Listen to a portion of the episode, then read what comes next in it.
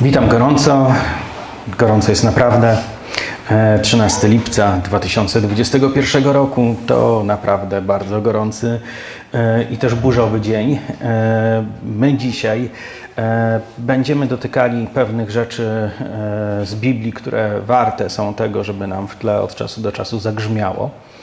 E, bo chcę dotykać e, kwestii związanych z takimi e, sytuacjami kompletnie nietypowymi, niespodziewanymi, paradoksalnymi w Biblii, e, które nie przypadkiem tam się znajdują. E, I myślę, że z nich wynika pewna nauka, którą mógłbym przedstawić e, w jakiejś puencie na samym początku, ale myślę, że spróbuję to tradycyjnie zachować na koniec. Więc e, chciałbym e, powiedzieć o e, wielu takich e, biblijnych para, paradoksach, które e, powinny zwrócić naszą uwagę i nad którymi też powinniśmy zastanowić się, jaka z nich nauka dla nas wynika. E, Pierwszą rzeczą, którą naprawdę warto przeanalizować, jest coś, co jest związane z e, prawdopodobnie najstarszą księgą biblijną i tą najstarszą księgą biblijną niekoniecznie jest pierwsza księga Mojżeszowa. Ona opisuje najdalsze fragmenty e, historii ludzkości, ale pierwszą księgą, która najprawdopodobniej powstała e, ze Starego Testamentu jest to księga Hioba. E, Księga Hioba zawiera historię, którą e, myślę powszechnie znamy. Hiob jest obrazem e, człowieka niesprawiedliwie cierpiącego, człowieka, który doświadczył upokorzenia, bólu, cierpienia w niesamowity sposób. I jednocześnie też dowiadujemy się, że doświadczył tego niesłusznie. Ale jeśli przyjrzymy się księdze Hioba, która jest dosyć rozległa, e, to zauważymy e, pewną rzecz, i tutaj, aby to, tego dotknąć, e, chciałbym odnieść się do całej tej na- narracji. Księga Hioba zaczyna się od sceny, gdzie szatan, po tym, kiedy odbył wycieczkę po ziemi, stanął przed Bogiem i Bóg zapytał szatana, czy zwróciłeś uwagę na sługę mego Hioba? E, Bóg zwrócił uwagę na Hioba, dlatego że Hiob był wybitnie e, sprawiedliwym, pobożnym, zapatrzonym w Boga człowiekiem. To był człowiek o niesamowitym bogactwie, człowiek, któremu się bardzo dobrze wiodło. To był człowiek, który posiadał pozycję, posiadał władzę, ale to był człowiek, któremu wszystko to, co posiadał, nie uderzyło do głowy na tyle, by zacząć postrzegać siebie jako e, kogoś, kto może polegać na sobie samym. Ten człowiek uniżał się przed Bogiem, ten człowiek e, składał ofiary za swoje dzieci, modlił się o nie e, i e, mm, był pełen gorliwości o to, co dzieje się w życiu jego dzieci. Zadawał sobie pytanie, czy czasem jego dzieci nie zgrzeszyły głupią myślą. To był naprawdę ktoś, kto chciał być w porządku wobec Boga. Szatan spojrzał na e, całą tą sytuację i powiedział: Czy za darmo Bóg, m, czy za darmo Boże jest ci Hiob tak uległy i poddany? E, Dotknij tylko jego mienia, a zobaczysz, co się stanie. E, Bóg cofnął swoją ochronę. Dał prawo diabłu do tego, aby dotknął mienia Hioba, i stało się tak, że e, Hiob stracił swoje dzieci, stracił swoje stada, stracił e, wszystko, co posiadał, ale nie odwrócił się od Boga. Szatan wyszedł z następną myślą, pokazuje, jeśli tylko dotknie się jego zdrowia, to wtedy Hiob zacznie przeklinać Boga. To w pewnym sensie zadziałało, niekoniecznie na Hioba, to zadziałało bardziej na jego żonę. Więc wyobraźmy sobie kogoś, e, kto jest pełen sprawiedliwości, kogoś, kto jest pełen czystości, kogoś, kto zabiega o cudzą sprawiedliwość i czystość, kogoś, kto e, funkcjonuje jako niesamowicie wpływowa i można postać w tamtym regionie. Traci wszystko, traci swoje zdrowie, siedzi owrzodziały e, mm, w popiele i e, rozbitym kawałkiem dzbanka skrobie się po swoich wrzodziejących ranach. To nie wygląda dobrze. Na szczęście miał żonę. Wiecie, żona to takie stworzenie, które potrafi pocieszyć w najbardziej krytycznym momencie i wydobyć ze swoich ust y, niczym słowik y, y, mm, to, czego najbardziej potrzebujesz w takich krytycznych momentach. Ona taką żoną była, więc przyszła, pochyliła się nad nim i powiedziała coś, co przez kolejne ponad 3000 lat ludzie jej pamiętają. E, powiedziała do Hioba e, coś, co wypływało z jej serca. Złożecz Bogu i umrzyj wreszcie. I z tych słów żona Hioba e, została zapamiętana i nic więcej na jej temat nie możemy się dowiedzieć. Więc sytuacja Hioba naprawdę była dramatyczna. Jego przyjaciele, dowiedzieli się o tym, co się dzieje w jego życiu i postanowili przyjść i okazać mu serce. Więc e, kiedy przyszli, e, siedem dni siedzieli obok niego, nie otwierając swoich ust. Wiecie, nie otwieranie ust to jest sztuka. Jak nie wiecie, to spróbujcie. Ludzka duchowość nie objawia się tak bardzo przez to, co możemy powiedzieć, ale często o wiele bardziej objawia się przez to, przed powiedzeniem, czego się powstrzymujemy. Więc oni przez siedem dni milczeli razem z Hiobem, ale koniec końców nie wytrzymali i zaczęli go pocieszać. Pocieszali go na swój sposób. To pocieszenie oczywiście w cudzysłowie.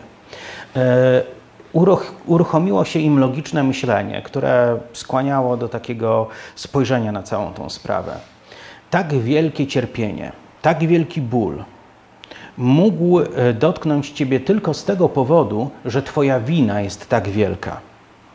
E, to, czego potrzebujesz, to ukorzyć się przed dobrym Bogiem, który z pewnością ci wybaczy, odmieni Twój los, ale pierwsze, co musisz zrobić, to przyznać, że na to zasługujesz. Że byłeś winien, że to ci się należało. Ale Hiob stał na stanowisku, że niesprawiedliwie go to dotknęło, że nie zasługiwał na to. I kiedy odpowiedział tak swoim przyjacielom, oni podjęli e, gorliwą ofensywę w tym kierunku, żeby go przekonać, że inaczej być nie może. Trwało to przez dłuższy czas, ale Hiob tego nie mógł zaakceptować. E, myślenie tych ludzi było bardzo e, jednostronne. Jeśli to się stało, to stało się nie bez przyczyny. Oni posługiwali się zwykłą ludzką logiką. We wszystkim jest e, jakaś przyczyna, jakiś skutek. E, całe to cierpienie na pewno dotknęło Ciebie jako wyraz sądu Bożego, bo jakże e, sprawiedliwy mógłby zostać tak dotknięty. W całym tym myśleniu zawarte jest jedno z mm, bardzo, bardzo poważnych kłamstw, w które często ludzie wierzą. To kłamstwo polega na tym, że myśli się, wszystko, cokolwiek się dzieje, dzieje się za sprawą Boga. Ale Jezus przychodzi na ziemię i mówi: Módlcie się, bądź wola Twoja jak w niebie, tak i na ziemi. Co przez to mówi? Że to, co się na ziemi dzieje normalnie, bez naszej modlitwy, nie jest zgodne z tym, co jest Bożą wolą w niebie. Więc e, to, że jakieś rzeczy się dzieją, to nie znaczy, że one dzieją się z Bożego przyzwolenia, z Bożej woli, czy, z, czy jest takie przeznaczenie. To znaczy, że po prostu te rzeczy się dzieją. Ale e, my, jako wierzący ludzie, powinniśmy być tymi, którzy potrafią żyć ponad okolicznościami, zmieniać te okoliczności, a nie nazywać wszystko, że taka była Boża wola. Wiecie, jedną z najgłupszych rzeczy, jakie można usłyszeć na pogrzebach, e, szczególnie pogrzebach dzieci, to gdy ktoś e, rzuca hasło Bóg tak chciał. Nie wierzę w to. Wierzę, że to są po prostu e, próby jakiegoś religijnego wytłumaczenia sytuacji. No, skoro tak się stało i jak to mamy wytłumaczyć? No, Bóg musiał tego chcieć, skoro to się stało. Ale E, mm, Hiob trwał w swoim postanowieniu. Wiedział, że doświadczył e, krzywdy niesprawiedliwie. Wiedział, że to, co go spotkało, nie może być e, mm, uznane za coś właściwego i trwał na tym stanowisku bardzo długo. Jego pocieszyciele występowali przeciwko niemu. Zamiast go pocieszać, zaczęli go dręczyć, zaczęli go obwiniać. E, stosowali pewnego rodzaju chwyty e, takie logiczne, e, które nie odnosiły się do całej tej sprawy. I koniec końców na scenie pojawił się Bóg. I kiedy pojawił się Bóg, okazało się, że ci ludzie, którzy posługiwali się takim logicznym myśleniem, którzy rozumieli prawa przyczyny i skutku, którzy w swoich mowach byli bardzo, bardzo powiedzmy pobożni. E, opiewali Bożą sprawiedliwość i mówili o ludzkiej ułomności. Prawda jest taka, że biorąc te teksty, każdy jeden z osobna, moglibyśmy uznać, że przekazują one jakąś mądrość, z którą łatwo byłoby się nam zgodzić. Ale mimo, że ci ludzie byli piewcami sprawiedliwości, wyglądali w całej tej księdze jak ci, którzy próbują bronić Bożej chwały, Bożej sprawiedliwości, e, Bożego prawa do sądzenia ludzi, e, to jednak okazało się, że kiedy Bóg się pojawił na scenie, nie podziękował tym osobom, ale powiedział: Żaden z Was nie mówił prawdy o mnie. I to jest ciekawe. Dlatego, że e, mm, pojawia się tutaj pewien paradoks. Okazuje się, że logiczne myślenie, logiczna interpretacja wydarzeń, które miały miejsce w życiu Hioba, e, jest pozbawiona sensu. To było logiczne. Tak wielkie cierpienie musi być skutkiem wielkiej winy. E, to było coś, co im naturalnie do głowy przychodziło. Ale okazało się to nie być prawdą. I to, co jest ciekawe, e, to to, że jest pokazana bardzo mocno postawa tych ludzi jako osób, które trzymają się zasad, które trzymają się logiki, którzy myślą w sposób dogmatyczny. E, można by było powiedzieć, że to tacy ówcześni teologowie, którzy poznali prawdę i teraz wszystko do tej poznanej przez siebie prawdy chcą dostosować. E, problem jednak tkwi w tym, że mimo, że oni traktowali to jako prawdę Bożą, to byli w wielkim błędzie. I Bóg powiedział im nie na wszystkie rzeczy, które oni mówili w Jego imieniu, na wszystkie rzeczy, które mówili w swoim zrozumieniu w obronie Boga. Bóg im powiedział nie. Bóg zmienił los Hioba. E, Hiob dostał wszystkiego dwa razy więcej i dostał dużo więcej życia. Umarł jako człowiek, który miał sto kilkadziesiąt lat i cieszył się zdrowiem, dobrym życiem, jeszcze większym majątkiem niż ten, który miał przed owym bolesnym doświadczeniem. E, urodziło mu się e, siedmiu synów, urodziły mu się trzy córki. E, jego życie było dobre.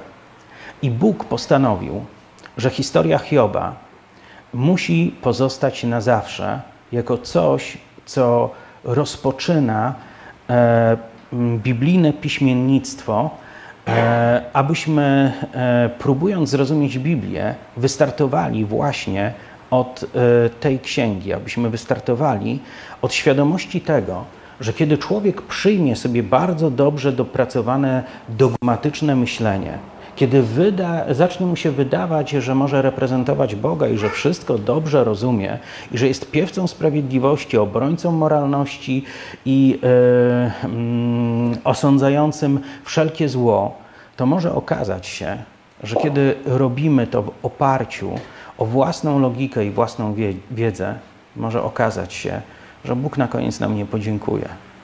Tylko Bóg na koniec nam powie: Trzymaliście się zasad, a nie mnie. I wiecie, jest w tym pewne niebezpieczeństwo, e, bo ja też rozumiem, że to, co mówię, można zrozumieć na odwrót, można zrozumieć źle. Apostoł Paweł miał problem z kwestią łaski, mówiąc o tym, że e, kiedy głosi na temat łaski, to niektórym ludziom przychodzi do głowy, że skoro tak sprawa wygląda, to grzeszmy bez umiaru, bo pod łaską jesteśmy. E, nauczanie na temat łaski można zrozumieć dobrze lub można zrozumieć źle.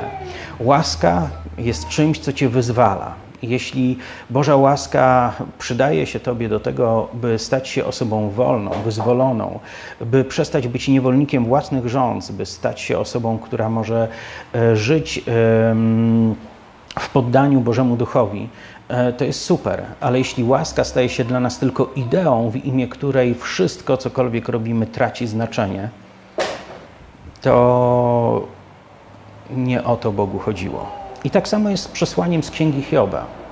Czy to znaczy, że nie powinniśmy poznawać zasad? Nie. Czy to znaczy, że nie powinniśmy trzymać się zasad? Też nie. Ale to znaczy, że powinniśmy umieć rozróżnić, gdzie są zasady, a gdzie jest Bóg jako osoba. Bóg jest ponad tym wszystkim. On jest większy od tego wszystkiego.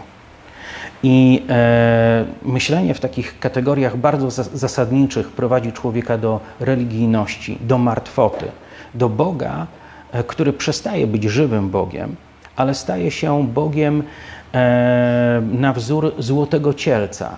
E, składa się on z Twoich najlepszych wyobrażeń, najlepszych intencji, e, z Twoich najlepszych pragnień ale problem polega na tym, że przez cały czas jest to coś Twojego. To są Twoje wyobrażenia, Twoje pragnienia, Twoje zrozumienie, Twoje intencje.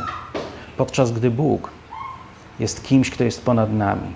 Bez utrzymywania swego serca w ciągłej wrażliwości i gotowości do uniżania się przed Nim, szukania Jego głosu, szukania Jego e, wpływu na nasze życie, e, możemy zacząć e, czcić Boga swoich wyobrażeń zamiast Boga, który jest żywy, prawdziwy i chce być obecny w naszym życiu jako osoba, a nie jako ktoś, kto przekazał nam zestaw zasad.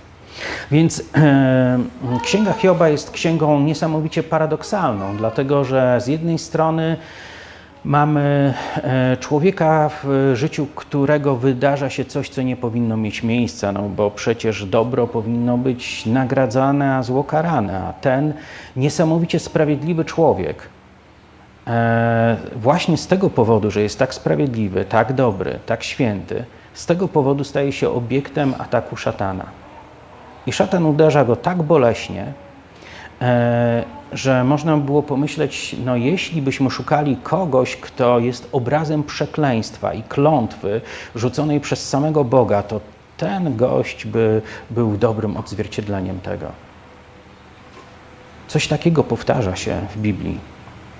W 53 e, rozdziale Księgi Izajasza, kiedy jest proroctwo wypowiadane na temat Jezusa, na temat Jego śmierci, na temat hańby, którą przeżywał, tam jest napisane: Myśmy mniemali, że przez Boga został uderzony. Podczas kiedy On cierpiał za nasze winy. Wiecie, możemy pomylić się w swojej ocenie. E, W Starym Testamencie możemy zobaczyć ogromną, ogromną ilość takich paradoksów i e, wiecie, kilkugodzinny wykład nie e, dałby nam e, szansy na to, żeby omówić chociaż pobieżnie je wszystkie. Ja dzisiaj zrobię to w odniesieniu do kilku takich istotnych paradoksów. Więc chciałbym e, powiedzieć chociażby o e, mm, zawartym w różnych częściach Starego Testamentu rodowodzie Chrystusa. To, co jest ciekawe, to to, że kiedy czytamy rodowody w księgach kronik, E, to czytamy, że ten facet był e, synem tego faceta, a tamten facet synem tamtego, a tamten facet tamtego syna. I wiecie, jest e, przez cały czas cała seria facetów. Nikt nie wspomina o kobietach, prawda? Pewnie zauważyliście to. To nie znaczy, że Żydzi uważają, że faceci mogą zrobić sobie potomstwo sami i nie potrzebują do tego kobiet. Po prostu e, to wiązało się z kwestią e, określenia rodu, e, pokazania linii rodowej, która szła po facetach. Dzisiaj, żeby mieć potwierdzone pochodzenie żydowskie, trzeba mieć żydowską matkę i w ten sposób się na to patrzy. Mogę Wam powiedzieć nawet dlaczego. Dlatego, że ojciec to jest przypuszczenie, a matka to fakt. Więc, więc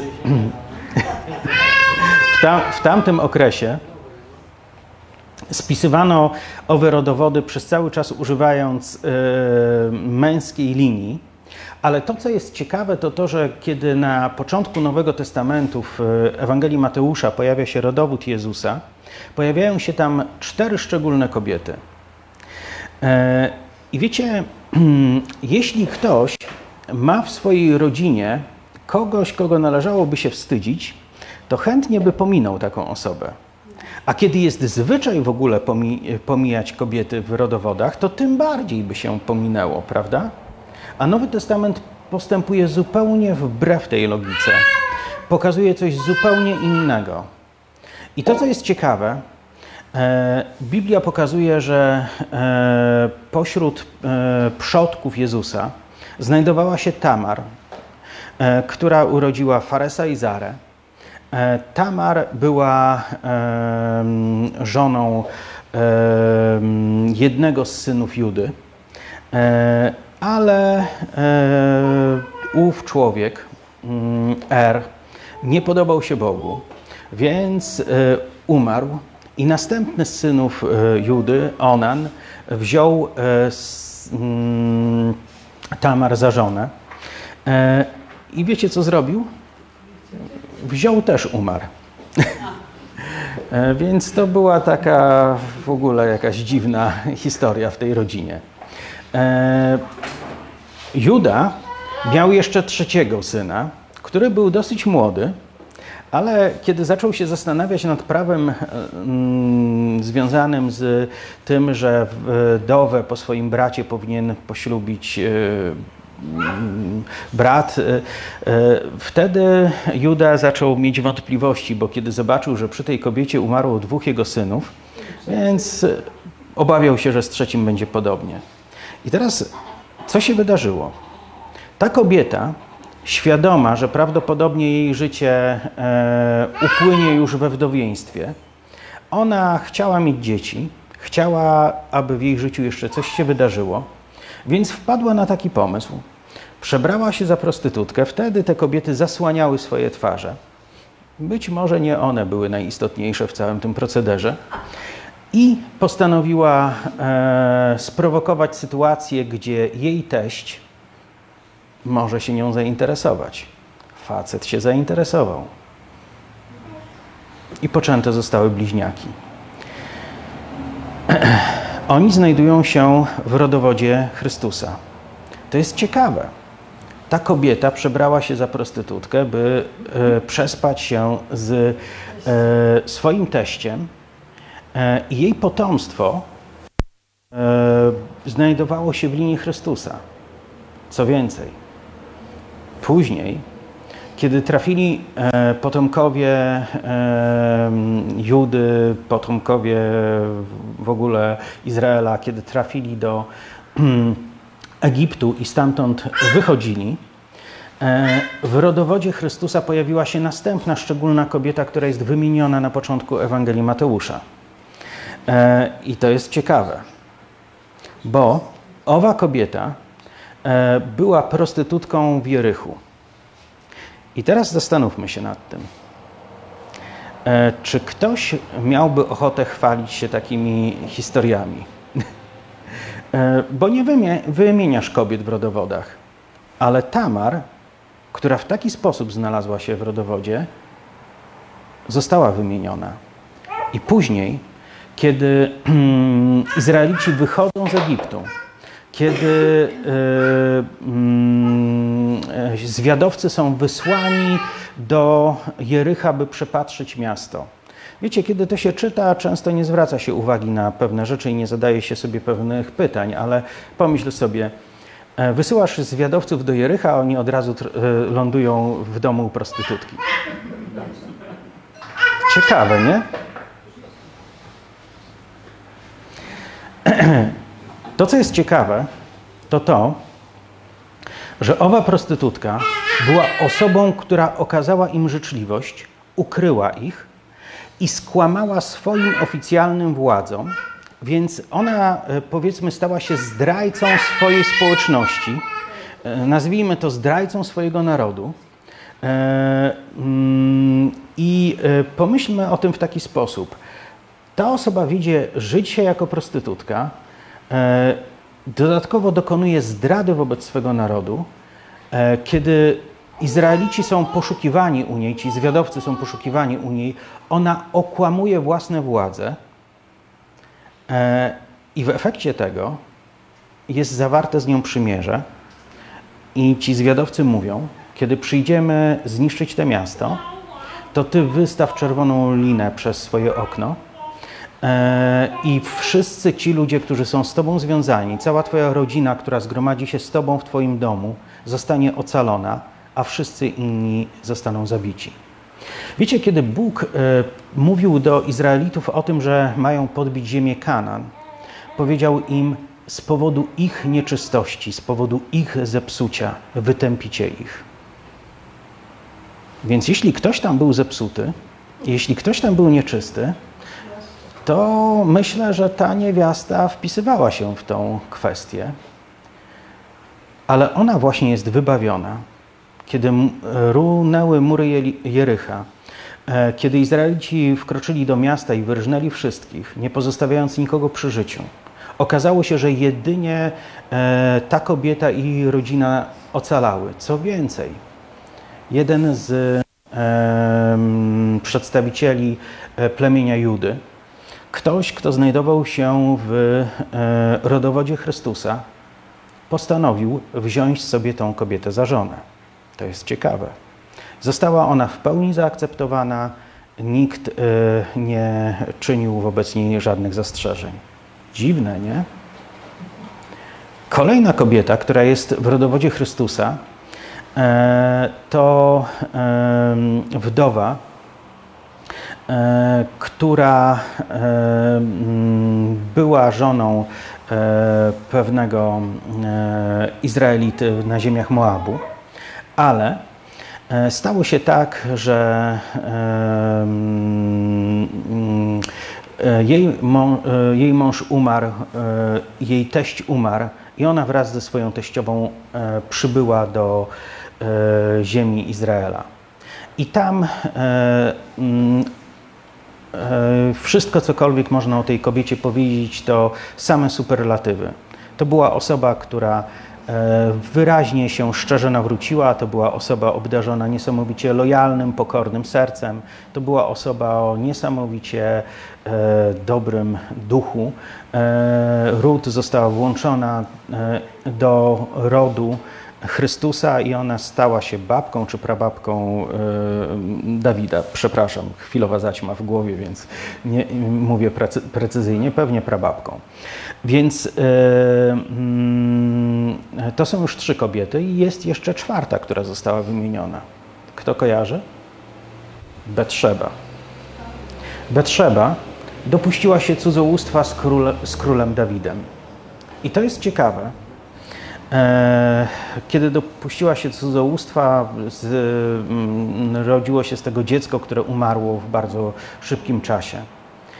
Ale e, koniec końców Bóg e, odpuścił im popełniony grzech, pozwolił im na to, by ze sobą byli i koniec końców stało się tak, że Betrzeba urodziła najsłynniejszego króla, jaki e, po Dawidzie rządził w Izraelu, e, króla Salomona.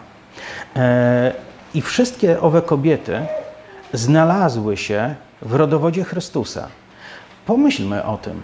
Pomyślmy o tym na taką logikę z punktu widzenia człowieka, który myśli o świętości Mesjasza, który myśli o tym, że trzeba by było dać jakiś wzór dla e, społeczeństwa, że trzeba być grzecznym, przyzwoitym, nie robić złych rzeczy.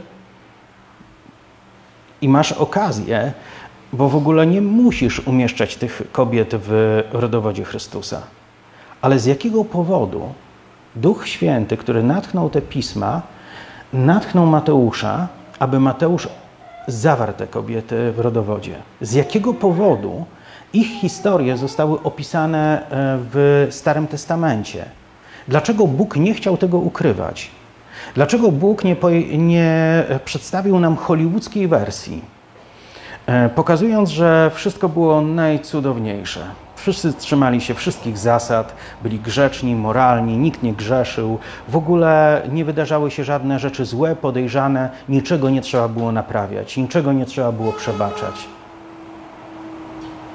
Bóg tego nie zrobił. Bóg zrobił coś zupełnie przeciwnego. Bóg pokazał, że w rodowodzie Chrystusa znajdowały się prostytutki, znajdowały się oszustki, znajdowała się cudzołożnica, znajdowała się też kobieta y, tak wybitnie szlachetna i niezwykła jak Ród. Ale dlaczego Bóg to zrobił? Myślę, że jest w tym pewne przesłanie, bardzo aktualne e, dla e, przesłania, e, z którym przyszedł Chrystus. Że człowiek, który upadnie w najgłębszą ciemność, może się podnieść. Że Bóg oferuje akceptację, przyjęcie ludzi, którzy upadli. I On nie czyni z nich ludzi drugiej szansy, drugiej kategorii, on nie czyni ich ludźmi z oślej ławki, ale On może ich postawić w centrum tych wydarzeń, które są dla Niego najważniejsze i najistotniejsze. To jest ciekawe. W rodzie Chrystusa nie znajdowali się najprzyzwoitsi, najświętsi, najfajniejsi, najbardziej nienaganni ludzie, jakich można było sobie wyobrazić w historii. Znajdowali się ludzie, którzy są odzwierciedleniem tego, czym jest ludzkość w ogóle. I to też pokazuje nam, że Bóg e, jest zainteresowany tym, by dotrzeć do każdej osoby, która być może e, w swoim wnętrzu nosi jakieś poczucie gorszości, czy poczucie tego, że ja nie mogę być zaakceptowany, ja nie mogę być zaakceptowana, bo w moim życiu wydarzyło się to lub wydarzyło się tamto. Wiecie, kiedy e, w zeszłym tygodniu myślałem na temat e, tych paradoksów w Biblii, to okazało się, że jest sporo takich paradoksów odnoszących się właśnie do prostytutek. Można by było, uświadomiłem to sobie, można by było napisać całkiem sporą książkę na temat prostytutek w Biblii. I wiecie co? Oczywiście z tej księgi wynikałoby, to, że Bóg y, nie ma, mm, jakby to powiedzieć, y, dobrego zdania na temat tej profesji. E, można by e, wyczytać w Biblii, że jest to poważny grzech i jest to niesamowita hańba, e, jaką człowiek może na siebie ściągać. Ale też, gdybyśmy przyjrzeli się wyczerpująco od początku do końca Biblii temu tematowi, to moglibyśmy zauważyć, że e, Biblia zawiera szczególnie dużo bardzo interesujących e, tekstów, które e, są zachętą dla prostytutek, że mogą przyjść do Boga i mogą zostać w pełni zaakceptowane, zadbane, przywrócone do pełni godności, że mogą ze swego stanu, w jakim się znajdują, stać się prawdziwymi świętymi. To jest w Biblii.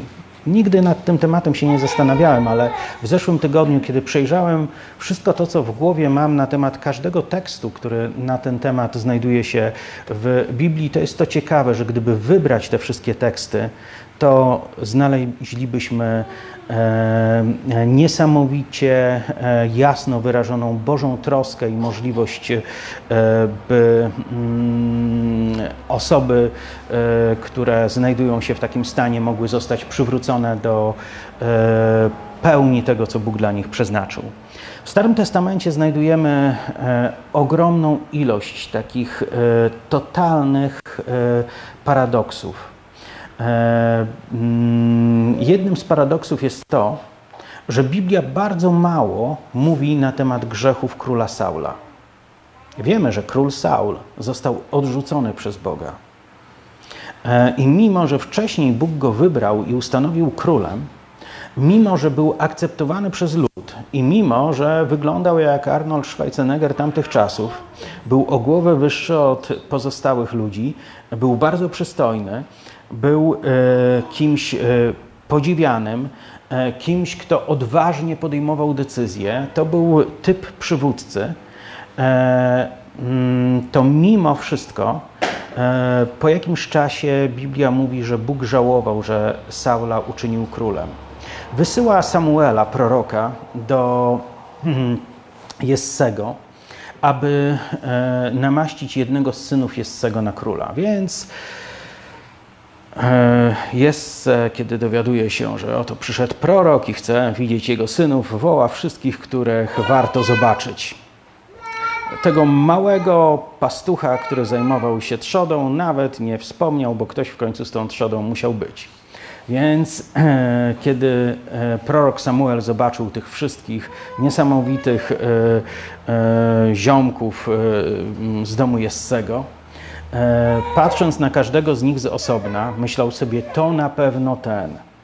Wygląda jakby mógł, nie wiem, no,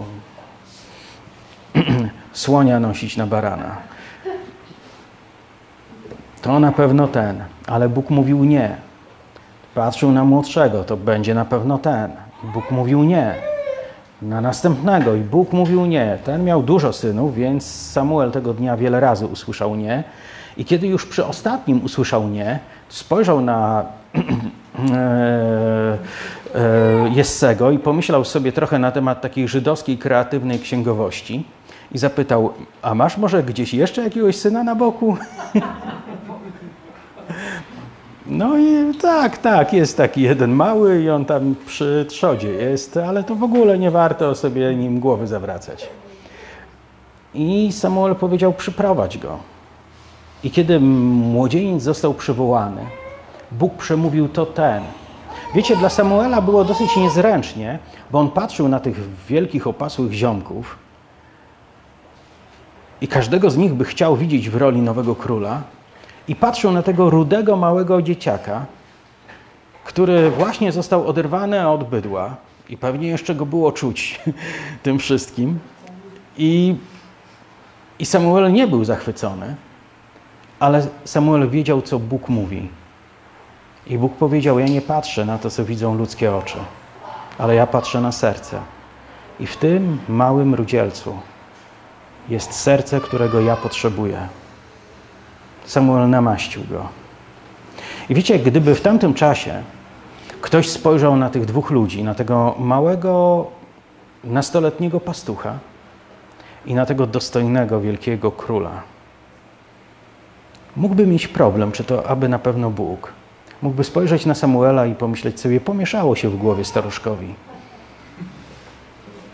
Ale to był Bóg.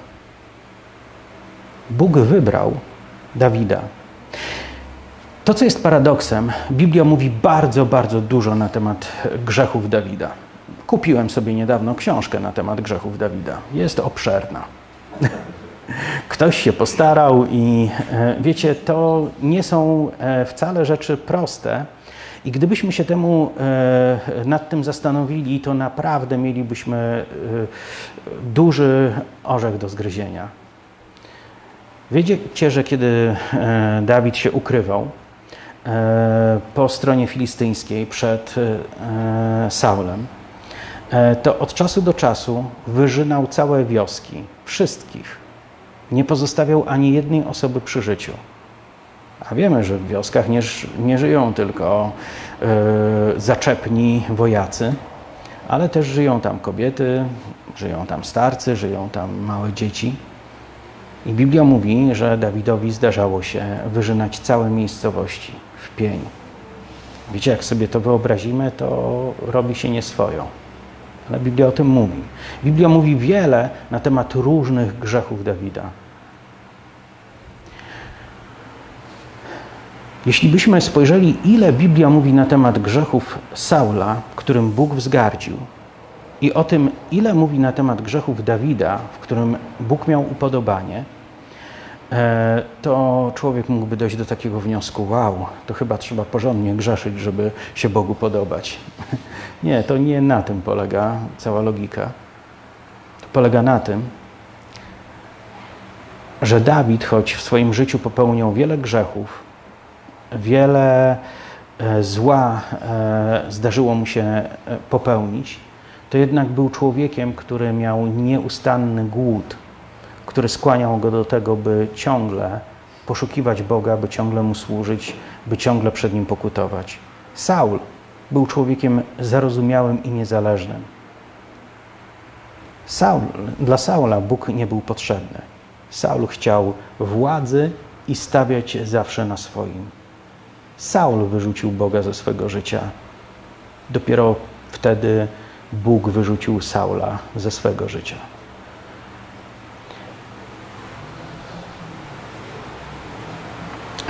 To jest zdumiewające, ale jest to jeden z biblijnych paradoksów.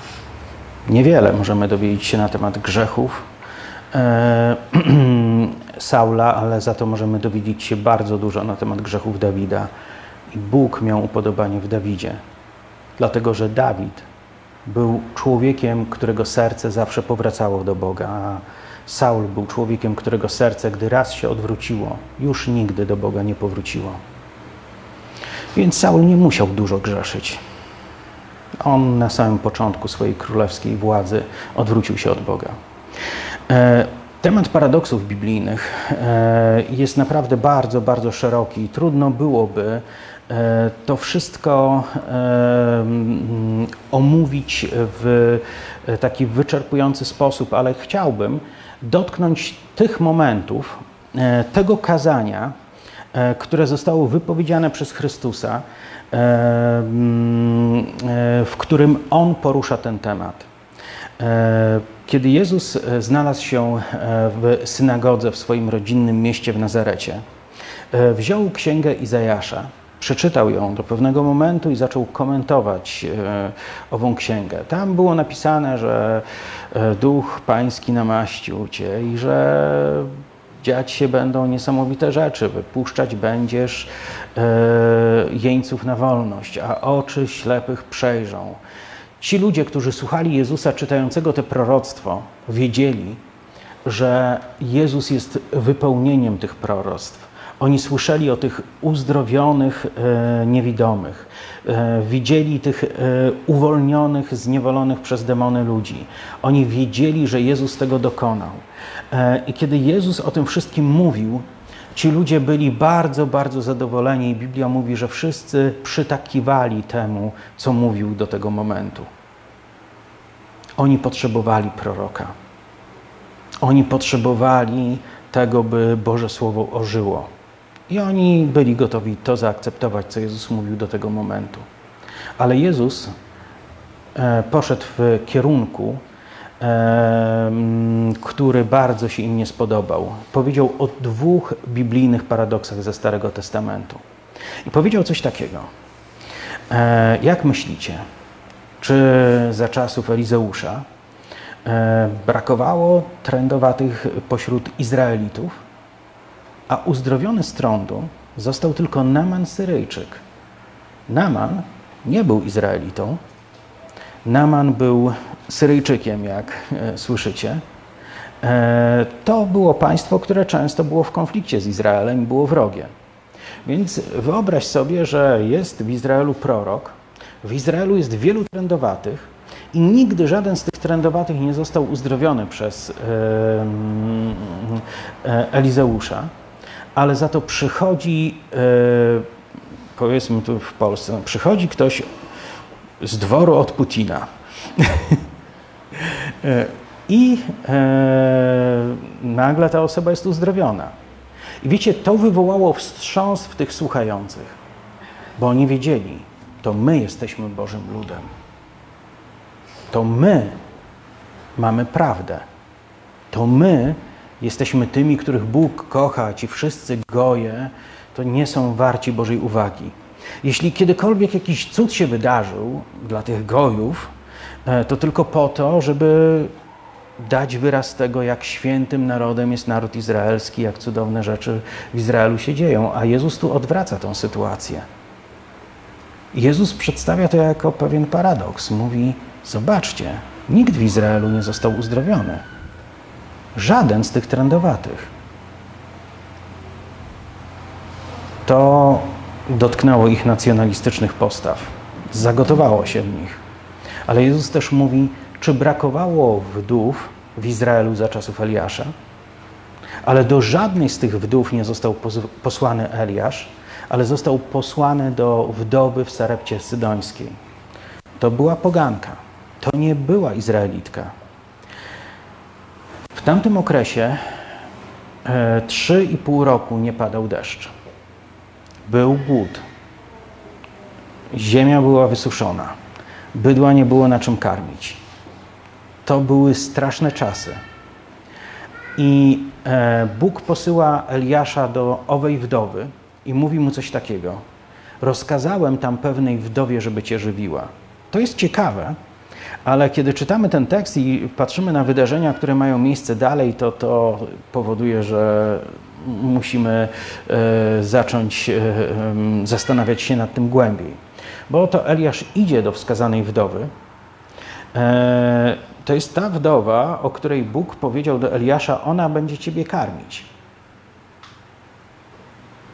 Więc można było się spodziewać, idę do wdowy, która za dobrych czasów poszła do biedronki, wykupiła cały makaron, schowała go w piwnicy, później kupiła wszystkie konserwy wołowe, jakie tam były, też schowała w piwnicy i zrobiła taką wycieczkę wielokrotnie i teraz na pewno ma niesamowite zapasy. Ale co się okazuje? Eliasz przychodzi do owej kobiety i ona nic nie wie na ten temat, nic nie wie w swojej głowie na ten temat, że Bóg jej kazał, by go żywiła. To jest jedna rzecz. A druga rzecz to ona mówi: Mam garść mąki, odrobinę oliwy, zamierzam z tego zrobić placki, zjeść to ze swoim synem i umrzeć z głodu, bo już nic więcej nam nie zostało. Eliasz stoi przed nią i mówi coś, pomyślcie sobie, jesteś osobą, która ma ostatnią odrobinę jedzenia, którą zamierzasz zjeść przed swoją śmiercią głodową. I Eliasz do niej mówi, zrób z tego placek najpierw dla mnie. E, odważne, nie? I mówi, a zobaczysz, że mąka nie skończy się w twoim garnku i, oliwa, i oliwy ci nie zabraknie. E, owa kobieta e, może nie usłyszała w swojej głowie tego nakazu od Boga, ale na pewno w sercu była na to gotowa. Pewnie w duchu to e, zostało jej przekazane, bo owa kobieta zrobiła tak, jak Eliasz jej powiedział. Przygotowała mu placek, on go zjadł. I okazało się, że w tych naczyniach jest tyle samo mąki i tyle samo oliwy. I przez kolejny czas, do końca okresu głodu, ta kobieta codziennie wyciągała z tych naczyń, codziennie wszyscy troje z tego jedli. A to, co miała w momencie, kiedy spotkała się z Eliaszem, to była e, ilość e, na ostatni placek dla niej i dla jej syna. Ale przez cały okres to się nie skończyło. Wiecie, Izraelici e, opowiadali swoim dzieciom tę historię. Wszyscy żyli tym. E, każdy znał tą historię bardzo dobrze, jak prorok Eliasz był karmiony przez wdowę z Sarepty Sydońskiej jedzeniem, które w ponadnaturalny sposób pojawiało się w tych naczyniach tak samo jak kiedyś, e, gdy Mojżesz wyprowadzał Izrael, manna pojawiała się na pustyni. Więc e, opowiadając swoim dzieciom o potędze swego Boga, opowiadali, że Bóg w skrytości takie rzeczy może robić. Ale tu Jezus mówi, czy brakowało pośród tych głodujących wdów w Izraelu, e, e, e, czy, czy w Izraelu brakowało wdów w tym czasie, do których Bóg mógł posłać Eliasza, ale nie posłał do żadnej. Posłał do tej poganki z Sarepty Sydońskiej. Widzicie, ci ludzie się wściekli, bo oni wiedzieli, że to oni są święci, że to oni są umiłowani przez Boga, że Bóg gardzi poganami. A tu nagle przyszedł prorok, który zaczął czynić wielkie znaki i cuda, i wygląda na to, że on zna Boga lepiej niż my, i zaczyna nam wygadywać takie rzeczy, które nam się kompletnie nie podobają.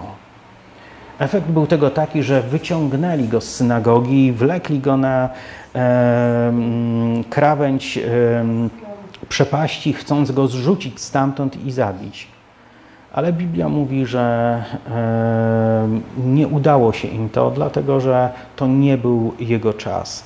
E, prawdopodobnie niewidzialni aniołowie rozsunęli tych ludzi, e, którzy nie rozumieją, dlaczego nie mogą do końca przeprowadzić swojego zamiaru.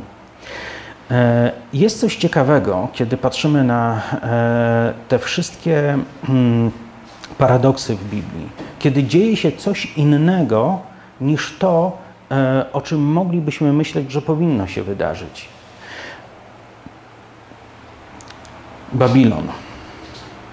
E, król Nabukodonozor e, miał sen. To się ludziom zdarza. Ale on miał sen, który go bardzo zaniepokoił. A jak się obudził, to go nie pamiętał. Ktoś z Was tak miał? Ale pamiętał, że się niepokoi.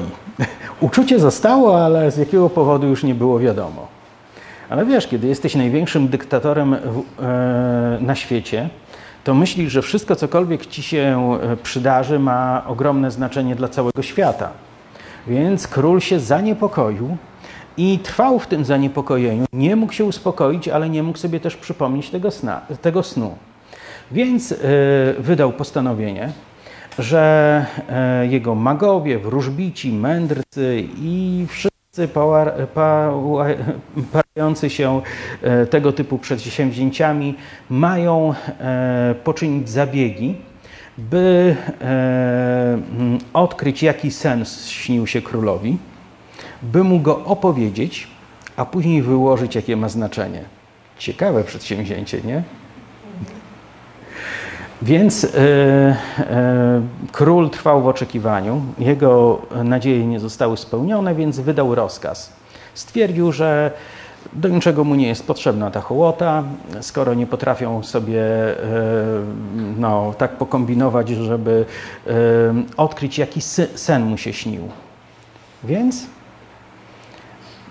postanawia, że wszyscy mają umrzeć.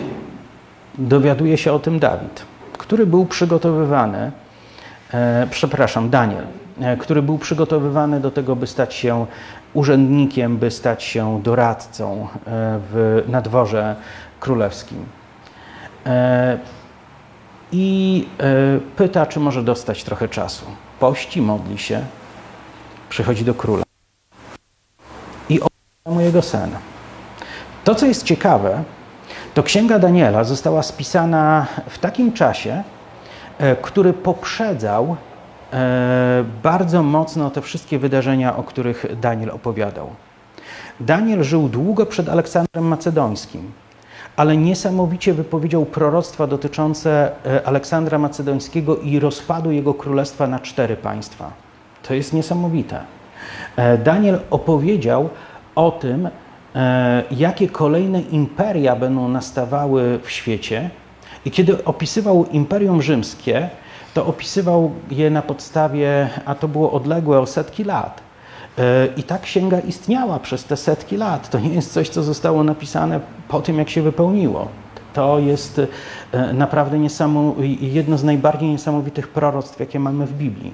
Kiedy opisywał Imperium Rzymskie, opisywał, że będzie ono jak dwie nogi posągu, które będą po części z żelaza, a po części z gliny i że jedno z drugim się nie może trzymać, to się rozpadnie. Przyjdzie wielki kamień, który uderzy to i to się rozpadnie. Wiecie, taka ciekawostka. E, mm, dwie nogi Imperium Rzymskiego to e, wschód, a później Konstantynopol. I to, co jest ciekawe, to te nogi były o tyle równe, że jeśli policzyć, ile było w historii cesarzy rzymskich panujących w Rzymie i ilu było cesarzy bizantyjskich panujących w Konstantynopolu, to okazuje się, że jest identyczna, składająca się co do y, jednej osoby, identyczna ilość cesarzy. Ciekawe. Przypadek?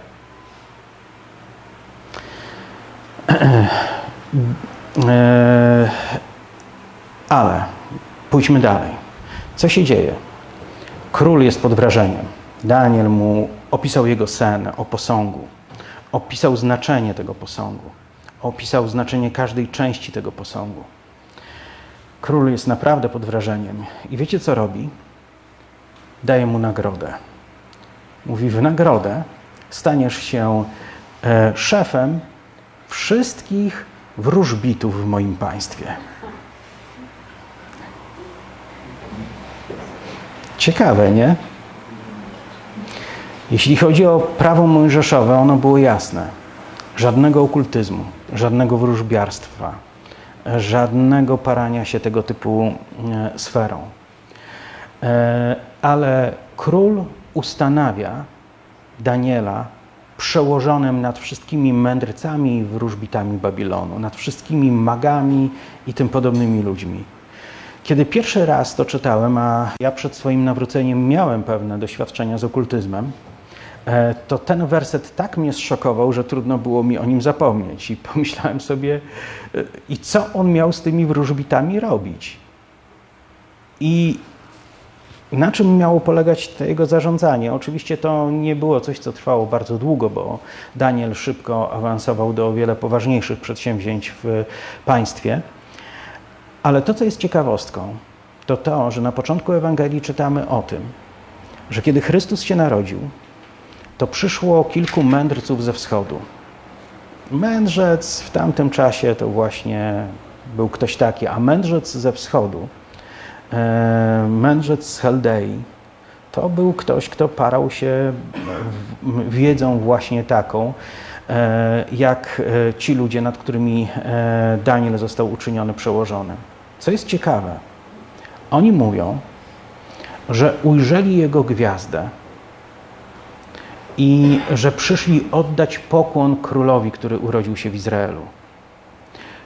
Poszukajmy w Starym Testamencie proroctwa, które mówi o tym, że pojawi się gwiazda, że pojawi się świecący punkt, który będzie prowadził ludzi do Mesjasza. Nie znajdziemy takiego proroctwa. Ale prawdopodobnie Daniel w tamtym czasie, kiedy był w Babilonie, pozostawił po sobie coś więcej niż tylko księgę Daniela, która znajduje się w Biblii. I pośród ludzi z tego środowiska zostawił informację, że za wiele, wiele lat, za setki lat, urodzi się ktoś, kto będzie e, królem ustanowionym przez Boga. A wy tutaj zobaczycie taki znak e, poprzedzający jego narodzenie. I wiecie, oni przyszli za e, gwiazdą, która ich prowadziła. I oczywiście używając słowa gwiazda, nie mamy na myśli ciała niebieskiego w sensie jakiejś gwiazdy takiej jak słońce. E, gwiazdą wtedy nazywano rzeczy e, różne. Gwiazdą, gwiazdami też nazywano meteoryty, komety, gwiazdami nazywano planety, ale to, co oni nazywali gwiazdą, to był jakiś ruchomy punkt znajdujący się ponad nimi i pojawiający się i znikający i prowadzący ich. Mamy w Starym Testamencie też historię z takim świecącym Mm, e, słupem ognia, który prowadził Izraelitów z Egiptu do ziemi obiecanej. I to był płomień zawieszony e, w powietrzu, który był ponad obozem izraelskim. W nocy przemieniał się w płomień. W dzień to był słup jakby obłoku, jakby e, chmura, która sterczała do góry. Ale w nocy przemieniało się to w słup ognia, który oświetlał cały obóz. Tu prawdopodobnie, no, na pewno musiało być to mniejsze. Musiało być to e, coś, e, co pojawiło się w konkretny sposób. I to, co jest ciekawe, kiedy rodzi się Mesjasz, hołd przychodzą oddać mu poganie. Hołd przychodzą oddać mu Chaldejczycy. Przychodzą oddać mu ludzie pochodzący z ziemi Babilonu. Mędrcy, e, którzy E, niekoniecznie cieszyli się e, w związku ze swoją mądrością szacunkiem w oczach Izraelity przestrzegającego prawa. To jest ciekawe, ale w tych wszystkich paradoksach możemy zauważyć, że Bóg przygotowuje Izraelitów do zrozumienia pewnej prawdy. Nie tylko wy jesteście moim ludem. Mam swoich ludzi również gdzieś indziej. Mam swoich ludzi na całym świecie. W tych wszystkich e, rzeczach Bóg pokazuje coś bardzo istotnego. Ci ludzie są dla mnie cenniejsi niż zasady, które w moje imię chcecie wyznawać. Moja miłość do tych ludzi jest większa niż wasza gorliwość w przestrzeganiu zakonu, w przestrzeganiu prawa. I e, jest w, wszystkich tych paradoksach, które znajdujemy w Biblii, e, zawsze zawarta jakaś informacja, coś, co łamie nasze stereotypowe myślenie. Jeśli człowiek zaczyna studiować Biblię i szukać tego, jaka jest prawda, to bardzo szybko dochodzi do takich punktów, w których e, usiłuje ową prawdę zebrać w e, mm, mocno określone pakiety odnoszące się do różnych tematów i trzymać się tego bardzo literalnie. Mój młody syn kilka lat temu kiedy rozmawiał ze mną na tematy związane z e, mm, różnicami między Starym i Nowym Przymierzem, powiedział tato. Ale gdybyśmy przez cały czas mieli się trzymać tych przykazań, to byłoby proste, bo każdy by wiedział, co ma robić. E, I w młodym, niedojrzałym umyśle rozumiem, że tak te sprawy wyglądają. Ale e, mm, kiedy spojrzymy na relacje, na związki, też związki, które mają miejsce między ludźmi. Wyobraźmy sobie małżeństwo kontraktowe. Podpisujemy ze sobą kontrakt. Ja będę robił to, ty będziesz robić to. Nie wychodzimy poza granicę tego, co mamy ustalone w, w, w tym kontrakcie. Wszystkie nasze wzajemne kontakty są regulowane przez konkretne przepisy i nie możemy e, w żaden sposób od tego odstąpić. Kto z Was chciałby takiego małżeństwa?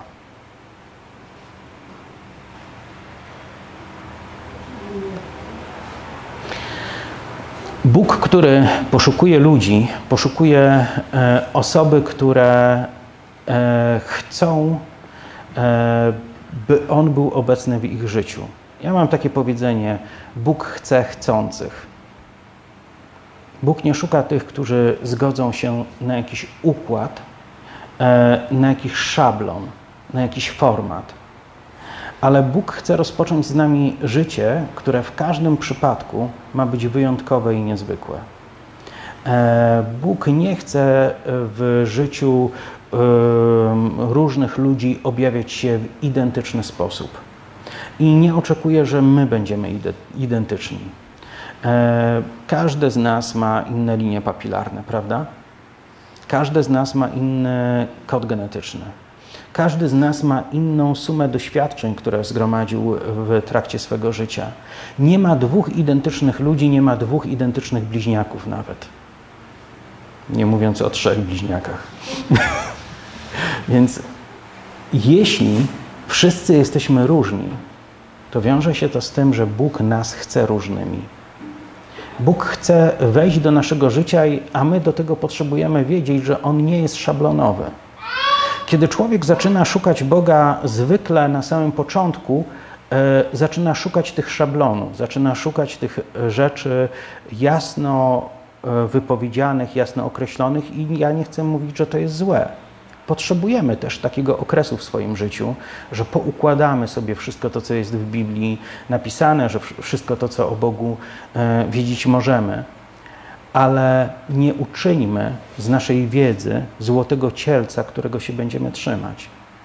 Bo oto przychodzi Bóg w postaci Jezusa do ludzi, którzy oczekiwali na Mesjasza jak nigdy wcześniej w historii Izraelici nigdy tak bardzo nie oczekiwali na Mesjasza, jak właśnie wtedy, kiedy Mesjasz się objawił.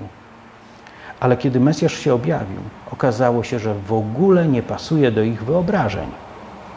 Okazuje się, że nie jest taki, jak chcieli. Oni chcieli, żeby był mądry jak Solomon, żeby błysnął swoją wiedzą od czasu do czasu, rzucając do zrozumienia, że wszyscy inni są e, o 10 pięter niżej intelektualnie od niego.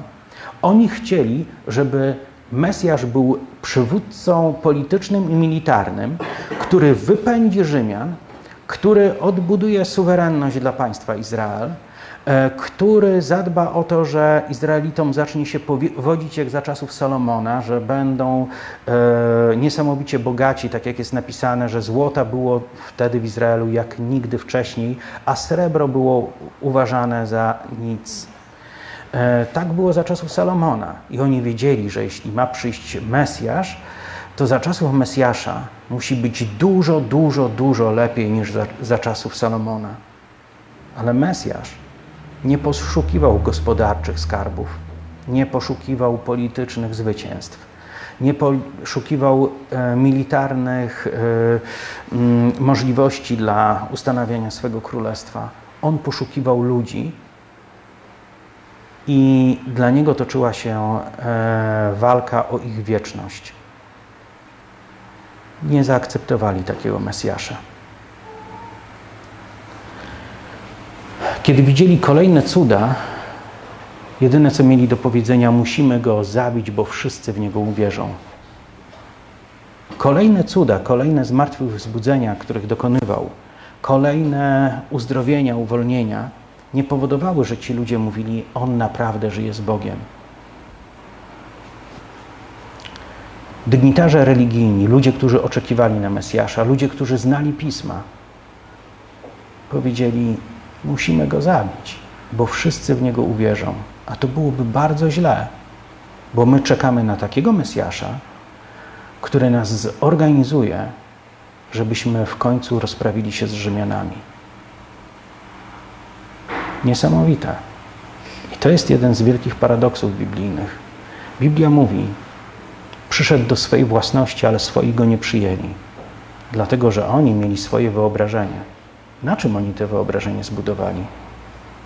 Na źle rozumianej Biblii. Jezus powiedział w jednym z zatargów słownych z dygnitarzami żydowskimi z tamtych czasów: Badacie pisma, gdyż myślicie, że macie w nich życie, podczas gdy one świadczą o mnie. Dlaczego to jest ważne, żebyśmy rozumieli, że w Biblii znajdują się rzeczy, które e, pokazują nam to, że Bóg wystaje poza wszelkie szablony, poza wszelkie jakieś prawidła, które moglibyśmy w swojej głowie poukładać, nawet w oparciu o Jego Słowo. Dlaczego Bóg, ponadto, dlaczego Bóg chce, abyśmy to wiedzieli? Dlatego, że kiedy przyjdzie do Twojego życia, może nie pasować do Twojego wyobrażenia o Nim bo on jest nieporównywalnie większy niż to, co możemy zrozumieć. Końcem XIX wieku e, w mm, ewangelicznym świecie e, bardzo mocno funkcjonował ruch uświęceniowy. E, przedstawiciele ruchu uświęceniowego robili niesamowicie dobre wrażenie. To byli ludzie, którzy wierzyli, że Bóg musi na nowo poruszyć ludzkością, na nowo poruszyć Kościołem że potrzebujemy prowadzić tak święte życie, by Bóg nie brzydził się nas dotknąć i by nie brzydził się Duch Święty stąpić po raz kolejny do Kościoła i poruszyć go i wzbudzić w nim przebudzenie. Więc modlili się, czytali Biblię, starali się wieść tak święte życie, jak tylko to jest możliwe i wołali Duchu Święty przyjdź po raz kolejny i porusz ten świat. Duch Święty przyszedł. Duch Święty przyszedł końcem XIX wieku, e, na początku XX wieku. Zaczęło się przebudzenie pentakostalne. Wielu ludzi zaczęło modlić się obcymi językami. Wielu ludzi zaczęło doświadczać ponadnaturalnych wizji, darów Ducha Świętego. To wszystko było chaotyczne, to nie mieściło się w granicach takiego grzecznego klęczenia w symetrycznej postawie e, przed e, mm, krzyżem w kościele, ale tu nagle szaleni ludzie zaczęli, zaczynali ekscytować się tym, jak wspaniały i cudowny jest Bóg, zaczynali drzeć pałę, zaczynali opowiadać wszystkim, jak cudowny jest Chrystus, zaczynali opowiadać o swoich wizjach. Co więcej, murzyni w Stanach zaczęli opowiadać, że Jezus dotknął ich życia, a biali, którzy razem z nimi wierzyli, nie robili żadnej różnicy, obściskiwali się, ręce sobie publicznie podawali, jeszcze całowali się w czoło na pożegnanie. No to naprawdę było oburzające dla tych ludzi z y, ruchu uświęceniowego. Jeszcze gorzej, baby zaczęły głosić, zaczęły opowiadać, jakie rzeczy w Biblii wyczytały i wiecie, co się stało? Czołowi przedstawiciele tego ruchu uświęceniowego, którzy zobaczyli to, co stało się, kiedy Duch Święty stąpił, powiedzieli, że to są wymiociny diabła prosto z piekła. Że kiedy Duch Święty by stąpił, to bylibyśmy jeszcze grzeczniejsi, to bylibyśmy jeszcze milsi, to bylibyśmy jeszcze e, bardziej religijni, e, to bylibyśmy jeszcze bardziej sztywni, no bo przecież świętość i sztywność dla niektórych ludzi to jest to samo. Ale kiedy Duch Święty stąpił, to ci ludzie, którzy się o to modlili, zaczęli walczyć przeciwko temu i to potępiać. Tak samo jak Żydzi, którzy jak nigdy wcześniej w historii tego narodu wołali, by się pojawił w końcu Mesjasz. Jeśli nasze myślenie będzie takie bardzo, bardzo szablonowe, bardzo usztywnione, to może się okazać, że będziemy się modlili o rzeczy, którymi później się zgorszymy albo które później odrzucimy. Nasz Bóg to nie jest złoty cielec naszych wyobrażeń i myśli na temat tego, jaki Bóg powinien być.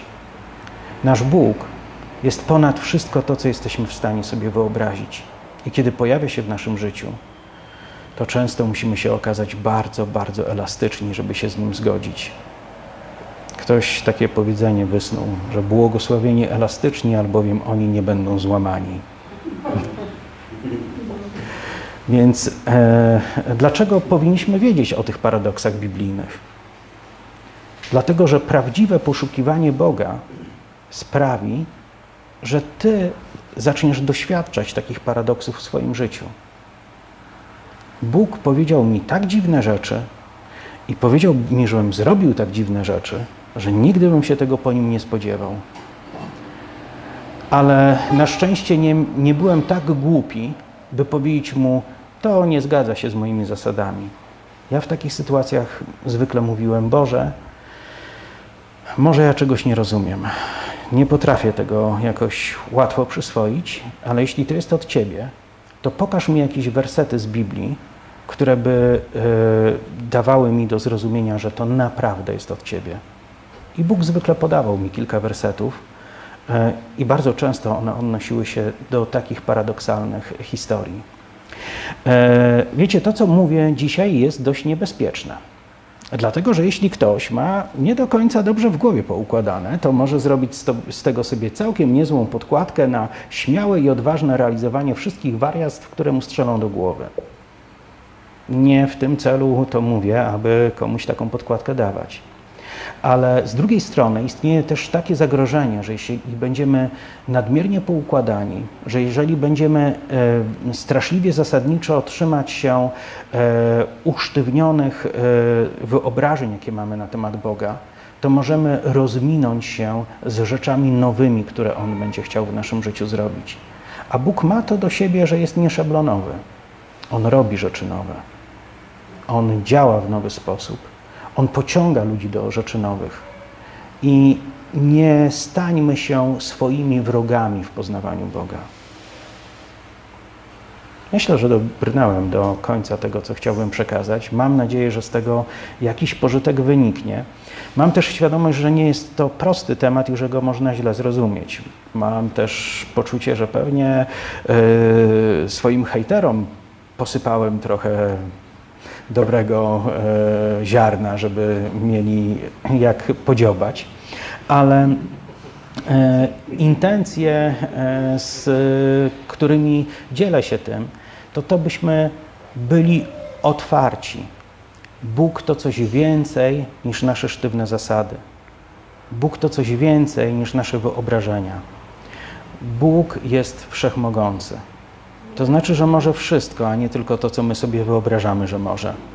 Prawda?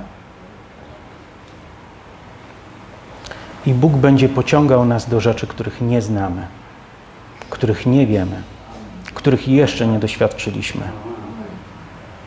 Więc jeśli zatrzaśniemy się w naszym dotychczasowym doświadczeniu i powiemy, jest tylko to i nic więcej, okradniemy siebie samych. Jeśli otworzymy się na wszystko, cokolwiek to będzie, możemy popełnić błąd. Ale jeśli będziemy świadomi tego, że musimy badać duchy, tak jak jest napisane, to kiedy Duch Święty przyjdzie do nas z czymś nowym, nie mówmy mu nie, zakładając, że to jest Duch Święty. Amen. Amen.